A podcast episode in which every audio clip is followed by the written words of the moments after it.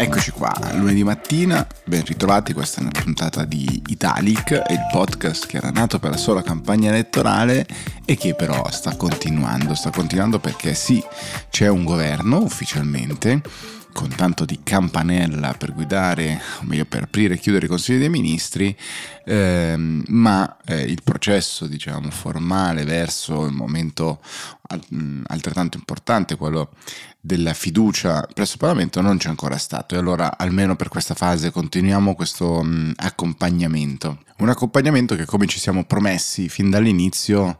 eh, galleggia fra le realtà del media tradizionale e quello del commento quotidiano, costante, immediato dei, dei social e di Twitter in, in particolare e nella multimedialità, diciamo così. Vorrei oggi parlare di video parliamo di tanti video che ci sono stati eh, negli ultimi giorni. Andiamo dal video più vecchio, diciamo cronologicamente, e che effettivamente va anche a riscoprire un passato più vecchio, perché è un eh, servizio del TG4 che Silvio Berlusconi ha orgogliosamente ripostato nei giorni scorsi quando ricorderete erano le ore più complicate dopo quegli audio rubati cui Berlusconi insomma dava la sua versione di quello che sta succedendo in Ucraina. Il TG4 per riaffermare eh, ovviamente il lavoro per la pace e nel solco dell'Occidente del presidente Berlusconi, non poteva che fare che cosa? Che riesumare, diciamo così, pratica di mare. Allora, che cos'è? Per chi non è appassionato delle storie e dei racconti del presidente Berlusconi, il eh, trattato, l'accordo, il momento topico di pratica di mare è quando c'è quella foto,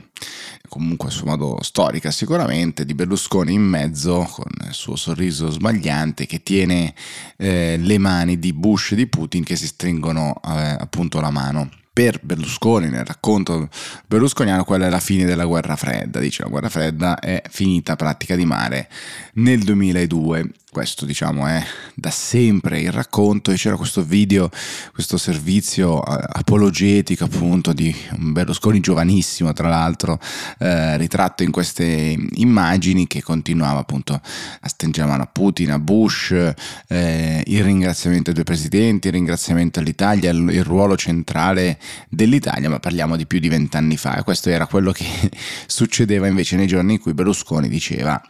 che insomma sto Zelensky, non fatemi dire di che cosa ne penso, altrimenti viene fuori un casino, poi diceva ed effettivamente è venuto fuori un casino. Questo è il primo video straordinario. Un altro video eh, altrettanto straordinario, altrettanto di racconto di grandi successi, apologetico, è stato quello che hanno dedicato i leader europei a Mario Draghi. Mario Draghi che saluta eh, e lascia Palazzo Chigi e appunto a Bruxelles, dalla quale è tornato rapidamente nei giorni scorsi per partecipare diciamo, ai momenti di eh, alternanza con, e di successione con il governo nascente di Giorgia Meloni, eh, appunto i, i, leader europei hanno dedicato questa serie di video, questo video con una serie di, di ricordi, di grandi momenti, diciamo così. E un grazie Mario, eh, mentre lui ha, detto ciao ragazzi, arrivederci ragazzi ai giornalisti eh, a Bruxelles, è diventato un grande gesto di, di apertura. Poi c'è il video, anzi i video straordinari per chi ne ha potuto godere prima che fossero rimossi della neoministra Bernini, che ha documentato su Instagram tutta la sua giornata in occasione del, del giuramento al Quirinale. Peccato che poi abbia rimosso il video in cui c'era Ambra Angiolini con Adesso giura. Eh, però c'è chi fortunatamente ha salvato diciamo in una collezione tutti questi straordinari momenti della giornata de- della ministra Bernini che qualcuno ha giudicato inopportuno con tutti questi filtri, foto eccetera appunto tanto di Ambra Angiolini. E poi c'è il video ehm, di Giorgia Meloni che sale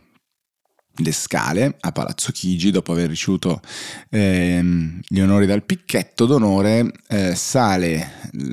paio di rampe di scale in cima alle quali c'è Mario Draghi. Eh, in tanti sottolineano il, il, gesto diciamo, che rompe il protocollo di Mario Draghi che aspetta Giorgia Meloni in cima alle scale, la accoglie in maniera molto affettuosa, benvenuta, eccetera. Poi che sulla spalla, negli ultimi gradini, Giorgia Meloni dice: no, no, questa cosa questa cosa giù molto impattante, riferendosi proprio al picchetto d'onore. C'è anche un altro video che si lega a questo, cioè il momento in cui Giorgia Meloni giura, eh, il Presidente del Consiglio incaricato giura per primo, poi si mette eh, accanto al Presidente della Repubblica nel ricevere i ministri che, che giurano. E Giorgia Meloni si è un po' eh, impappinata, diciamo così, alterando leggermente la formula. E questi due video sono accomunati da una tensione, da un'emozione che comunque c'è. E in una persona, in una donna, la prima donna eh, Presidente del Consiglio che aspettato evidentemente, ha lavorato sicuramente per tantissimi anni per questo momento e che ne sente la carica e, e la forza probabilmente. Ed è in un certo senso anche bello vedere eh, le istituzioni emozionarsi ovviamente. Insomma adesso bisogna, bisogna mettersi alla prova con, con, le difficoltà che sono tante e qua incominciano le foto. Le foto sono la foto di Giorgia Meloni con Alfredo Mantovano e Mario Draghi con, con, Garofoli che invece sono rispettivamente appunto i due presidenti del Consiglio uscente entrante e i due sottosegretari di presidenza del Consiglio in questo passaggio di consegne che, che è avvenuto un'ora, un'ora e mezza insomma non, più o meno questa è stata la durata del, del loro incontro a Palazzo Chigi eh, in tanti giornali riportano anche oggi che i, i, contatti però fra Draghi e Meloni insomma sono stati frequenti nelle ultime, nelle ultime settimane e che l'impegno per la continuità dell'azione di governo è stato, è stato massimo. Addirittura Cingolani, che come sappiamo ministro della transizione ecologica, che sembrava essere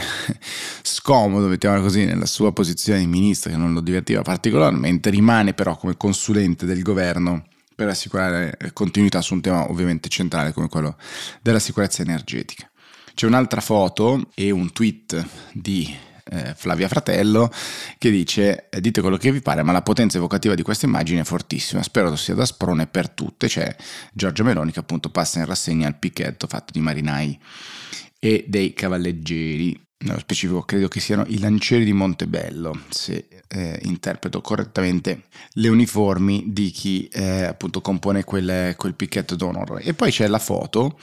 postata dell'incontro tra Meloni e Macron a Roma. Mm, Macron era già a Roma, era previsto che fosse già a Roma, oggi sarà ehm, ricevuto dal, dal, Papa e però ieri ha incontrato in maniera informale eh, Giorgia Meloni. Molto interessante il racconto diverso perché soprattutto Macron ha fatto un racconto minimo, il più possibile scarno, diciamo così, non ha dato grande pubblicità di questo incontro, c'è un comunicato stampa che è seguito a questo incontro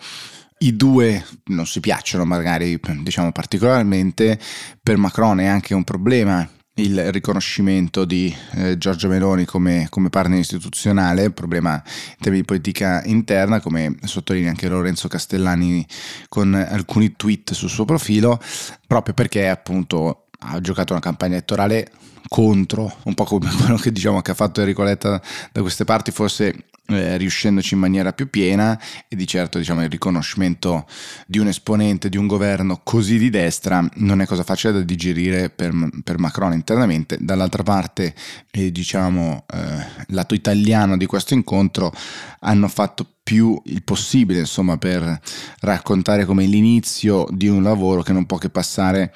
tra le segreterie e le cancellerie a, a, Parigi, a Berlino ovviamente, lavorare a Bruxelles per trovare soluzioni con gli alleati, con gli altri stati membri. Ci sono eh, diversi, diciamo, virgolettati o frasi che vengono riportate dai giornali in questi giorni eh, anzi oggi rispetto all'incontro di Giorgio Meloni e Mario Draghi, sembrerebbe che Draghi ha detto in Europa non ti puoi isolare, decisamente eh, questo primo incontro va in, in, quella logica, c'è anche un governo che inizia a professarsi draghiano, in particolare eh, cosa molto interessante, oggi ci sono un po' di doppioni, diciamo così, sui giornali, eh, troverete Sabino Casteso sul foglio, ma anche su Il Corriere della Sera, eh, trovate eh, Adolfo Urso un, con un paio di eh, interviste, un po' un peccato perché c'è un momento previsto, cioè dopo la, il, il, voto di fiducia i ministri andranno nelle rispettive commissioni a presentare quelle che sono le linee programmatiche del loro ministero, eh, a presentare quello che fanno, ma troviamo insomma già spoiler sui giornali. E improvvisamente questo pezzo di mondo di destra eh, di Fratelli d'Italia, l'unico partito di opposizione, si scopre eh, draghiano eh, in, in, alcuni suoi intendimenti. Adolfo Urso lo dice in maniera abbastanza plateale nel proprio, nelle proprie interviste e eh, troverete delle anticipazioni sostanzialmente di come intende guidare il suo ministero che come sappiamo ha cambiato il, eh, il, nome dal Ministero dello Sviluppo Economico al Ministero delle Imprese del Made in Italy, uno di quelli che ha avuto un restyling, diciamo così, e dice non voglio più che sia un ministero delle crisi aziendali, ma questo l'abbiamo già detto nei giorni scorsi, è un po' il mantra da dire rispetto a questo ministero. Vorrei che fosse invece dove rilanciamo la produttività, dove eh, parliamo anche del digitale, che come sappiamo invece innovazione digitale non c'è tra i ministeri, ha perso lo status di ministero, probabilmente rientrerà come è accaduto in passato come un dipartimento della Presidenza del Consiglio, un segnale più politico che, che, altro, ovviamente sono spostamenti di team, di, di dipendenti, di funzionari, ma eh, in termini ovviamente di messaggio è, è molto forte e non bellissimo. E appunto Adolfo Urso dice una serie di cose da riportare qua alla produzione, ritrovare una sovranità in Europa e non spiega però il come lo farà, ma sono solo intendimenti. E poi invece c'è una lettera della eh, ministra Roccella che come sappiamo è tra le figure più discusse di questo eh, governo perché eh, ex portavoce del, del Family Day e appunto fa una, una, lettera di risposta alla stampa, al direttore della stampa, dicendo c'è una narrazione che vuole che questo governo, nonostante tutte le volte che l'abbia detto Giorgia Meloni, non intende toccare la legge sull'aborto, ma bisogna eh, come dire, agitare lo spauracchio e quindi anche se io volessi non lo potrei fare perché non rientra tra le mie competenze e comunque io sono una femminista, mi sono battuta in primissima persona, ho scioperato per 15 giorni eh, sui temi, i radicali hanno fatto loro alcune battaglie che erano nostre, noi avevamo posizioni più radicali dei radicali, eccetera. Una lettera insomma più di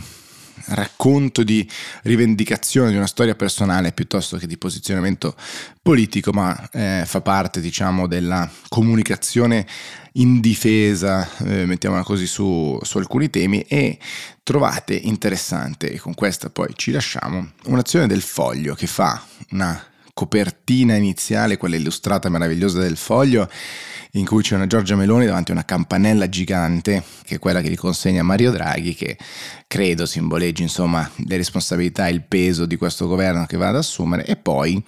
nel retro di questa copertina ci sono tre interventi del passato di Mantovano eh, circa diversi temi che insomma aiutano a caratterizzare e a posizionare Mantovano come una persona molto impegnata sui temi etici, da fervente cattolico, eh, quale, quale, è appunto, c'è un intervento ad esempio, anzi il primo che viene ricordato è proprio quello sulla 194 sulla legge sull'aborto e come questa nel corso del tempo abbia perso, abbia deragliato rispetto alla sua eh, intenzione iniziale, dice, dice Mantovano, che era quella di consentire l'aborto come estrema razio, invece oggi è la soluzione diciamo, ad ogni male e anche se non ci sono le condizioni che sarebbero state previste per consentire, diciamo così, che appunto in questa logica da estrema razio, comunque alla fin fine è un ritardo di qualche, set, di, di qualche giorno, di sette giorni e poi l'aborto avviene lo stesso, c'è una lunga critica diciamo rispetto appunto all'applicazione, alla, alla vita della, della, 194 rispetto agli eh, obiettivi col quale era stata scritta, sempre secondo Mantovano, e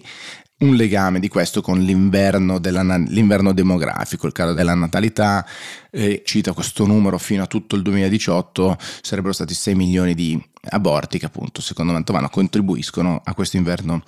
demografico. Chissà che servizio fa il foglio interessante, però fa sicuramente un, un servizio di, come dire, informazione certa, naturalmente, eh, per aiutarci a ricordare diverse posizioni di, di Mantovano. Chissà se saranno la priorità o meno di questo governo. Sulla stampa interessante trovate, adesso contano solo PIL e lavoro, poi PIL e inflazione nelle pagine interne, mentre PIL e lavoro erano sul, ehm, sulla prima pagina, ma insomma c'è, probabilmente c'è da capire che conteranno solo i temi più economici.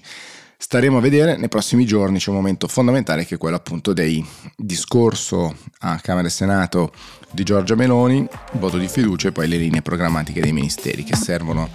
davvero per incominciare a capire le priorità sulle quali ci muoveremo. Noi come sempre saremo qua. Ciao!